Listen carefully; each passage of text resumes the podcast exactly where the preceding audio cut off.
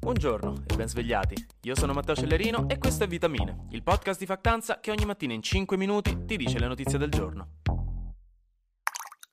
Spider-Man esiste e si trova in Sudan, giuro.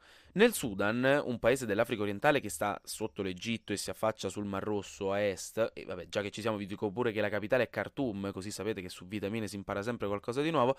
Ebbene, c'è un uomo che dal 2019 è diventato il simbolo delle proteste popolari contro i governi autoritari del paese e lo fa indossando la tuta di Spider-Man, tutto colorato e ben visibile. In Sudan, infatti, nel 2019 era stato rovesciato il governo di Omar al-Bashir, che da circa 30 anni era il dittatore del paese, e lui lì c'era.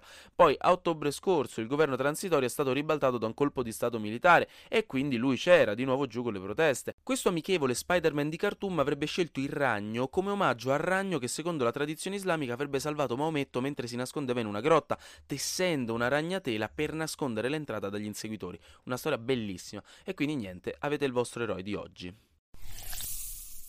Intanto in Ucraina i negoziati di pace sembrano essersi stoppati per alcuni motivi diversi.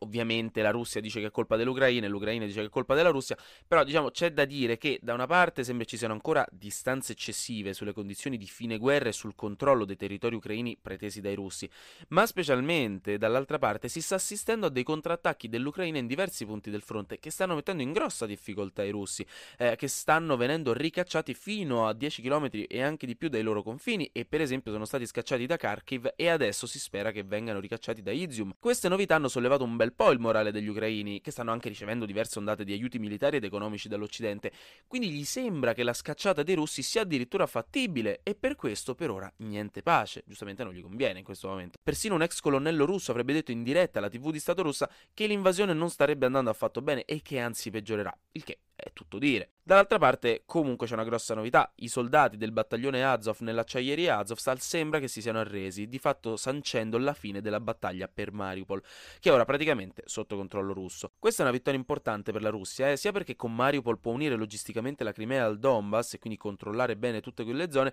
sia perché simbolicamente adesso avrebbero denazificato la città, considerando che il battaglione Azov è uno di quelli accusati di essere nazisti, e in effetti sono di estrema destra, sia chiaro. Infine, sembrerebbe che Eni abbia iniziato le procedure per aprire due conti nella Gazprom Bank russa per probabilmente iniziare a pagare in rubli il gas russo. Non si capisce bene se questa è una violazione dei contratti o delle sanzioni europee, è tutto un po' fumoso ora. L'Eni dice di no. Fatto sta che il gas russo gli serviva e hanno deciso di scendere a patti. Bravo.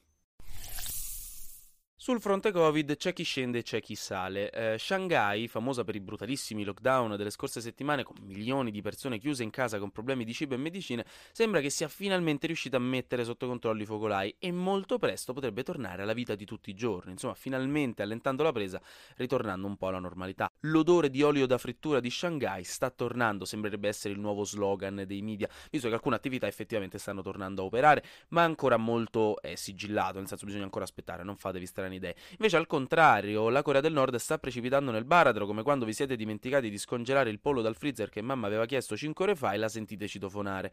Un milione e mezzo di persone avrebbero avuto la febbre in tutto il paese e 56 sarebbero morte da aprile. E quindi questo focolaio di Covid sembra che si stia espandendo come un incendio nel posacenere di uno studente fuori sede sotto esame ed è pericolosissimo dal momento che quasi nessuno è vaccinato in Corea del Nord. Eh, il sistema ospedaliero nordcoreano non è abbastanza sviluppato per gestire tutti questi casi e ci si aggiunge la crisi alimentare partita nel 2021 che ha lasciato tantissime persone malnutrite e deboli. Alcune istituzioni come l'OMS hanno lanciato l'allarme e si sono proposte di spedire materiale e aiuti sanitari, ma per ora Pyongyang ha rifiutato. Speriamo bene.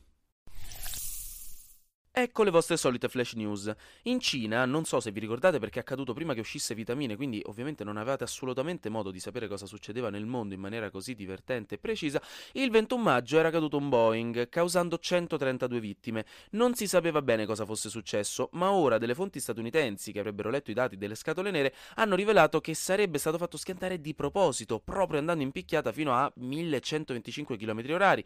Insomma, non si sa chi sia stato a farlo schiantare per ora, ma si attendono verifiche verifiche. Questa potrebbe essere una notizia abbastanza importante. Invece Elon Musk ha detto che vuole mettere in pausa l'acquisto di Twitter finché la piattaforma non dimostrerà di avere un numero di bot inferiore al 5% come dichiarato, perché secondo i suoi calcoli invece sarebbero il 20% e la cosa non gli piace.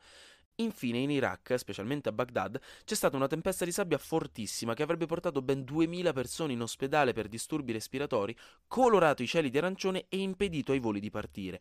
La tempesta è l'ottava a colpire il paese da aprile e sembra peggiorare ogni volta. E ovviamente è tutto causato dalla desertificazione e dalla siccità, entrambe, indovinate un po', accentuate dal cambiamento climatico di questi anni. Chi se lo sarebbe mai aspettato?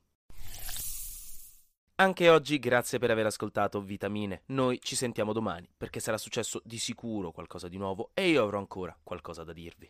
Buona giornata.